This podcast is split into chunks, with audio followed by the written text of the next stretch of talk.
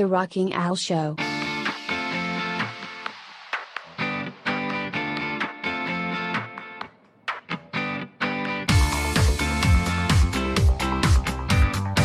Here are four ways to get ahead of most people. Step 1 Become insanely competitive. I don't buy into the saying it's the taking part that matters. The only reason to take part should be to ultimately win.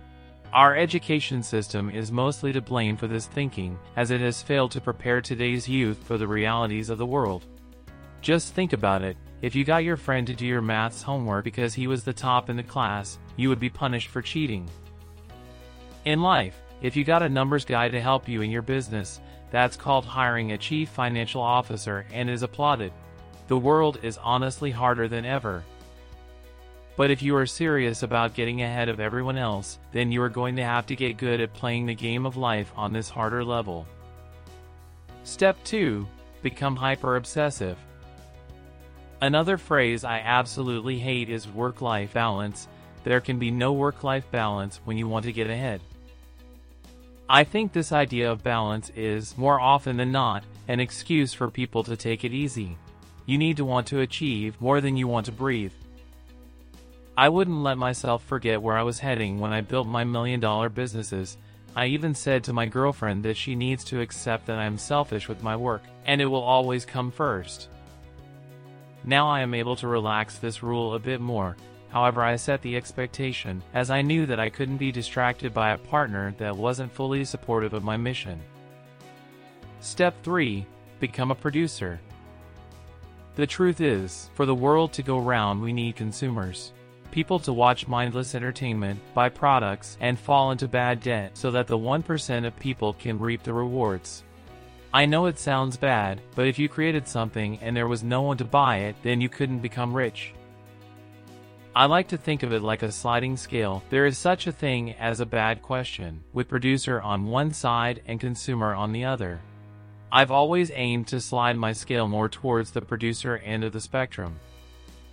When I was younger, I gave up the things I wasn't too worried about, such as parties with people I wasn't that close to.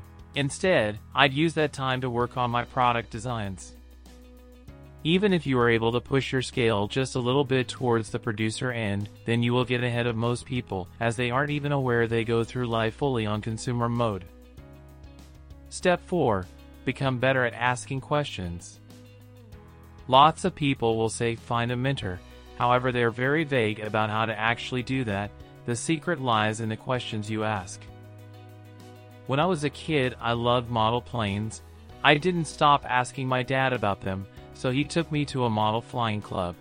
The members at the club loved my enthusiasm, and one of them, a successful businessman called David, took me under his wing. He would give me tips and tricks to make my models fly better, I'd implement them, and then he would have even more for me next time. As I got older, his advice slowly shifted into business tips, and I applied the same principles of listening and taking action. So if you want to be rich, then you need to learn to ask better questions. There is someone out there that knows everything you need to know, and with social media, it's easier than ever to extract it from them. But I hate to break it to you, there is such a thing as a bad question. Never say, Can I ask you for some advice? Be clear and concise with what you want, and even if the person is famous, you will probably get a reply.